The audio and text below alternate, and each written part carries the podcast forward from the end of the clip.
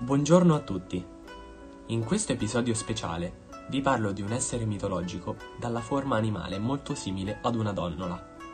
Il Ten, il kanji con cui viene scritto il suo nome, può anche essere letto Itachi, che vuol dire proprio donnola.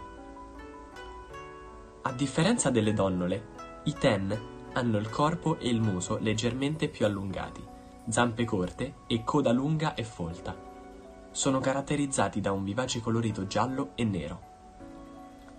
Questo essere non ha una buona reputazione in Giappone, infatti esistono vari detti che parlano di lui. Come ad esempio a Iga, nella prefettura di Mie, si dice che la kitsune ha sette travestimenti, il tanuki 8, ma il ten ne ha 9. Questo sta a significare che il ten ha la possibilità di mutare il proprio corpo a suo piacimento forse anche con più abilità rispetto alla kitsune e il tanuki. Nel nord della regione del Tohoku si dice che se di mattina un ten ti taglia la strada, allora la tua battuta di caccia sarà una perdita di tempo.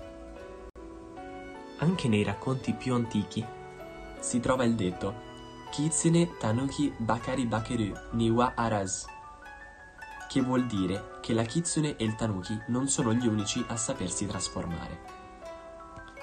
È successo varie volte che in un'abitazione si sentissero dei passi nonostante non ci fosse nessuno all'interno. In aggiunta, è capitato che alcuni tatami si alzassero senza motivo e senza spiegazione dal terreno. I padroni della casa non ci fecero molto caso, ma notarono che quando si saliva sopra ad un tatami rialzato si sentiva la forma di una testa di una donnola sotto al tatami e si udiva un sibilo stridulo.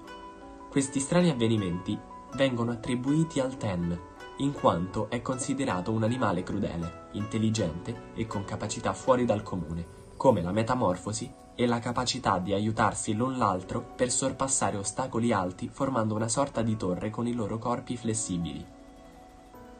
Questo è tutto per l'episodio di oggi. Mi scuso per la mancanza della settimana scorsa e per la tarda uscita di questi due episodi. Contattatemi e seguitemi su Spotify, Anchor, Instagram, Facebook Twitter e YouTube, cercando mostri e spettri dal Giappone.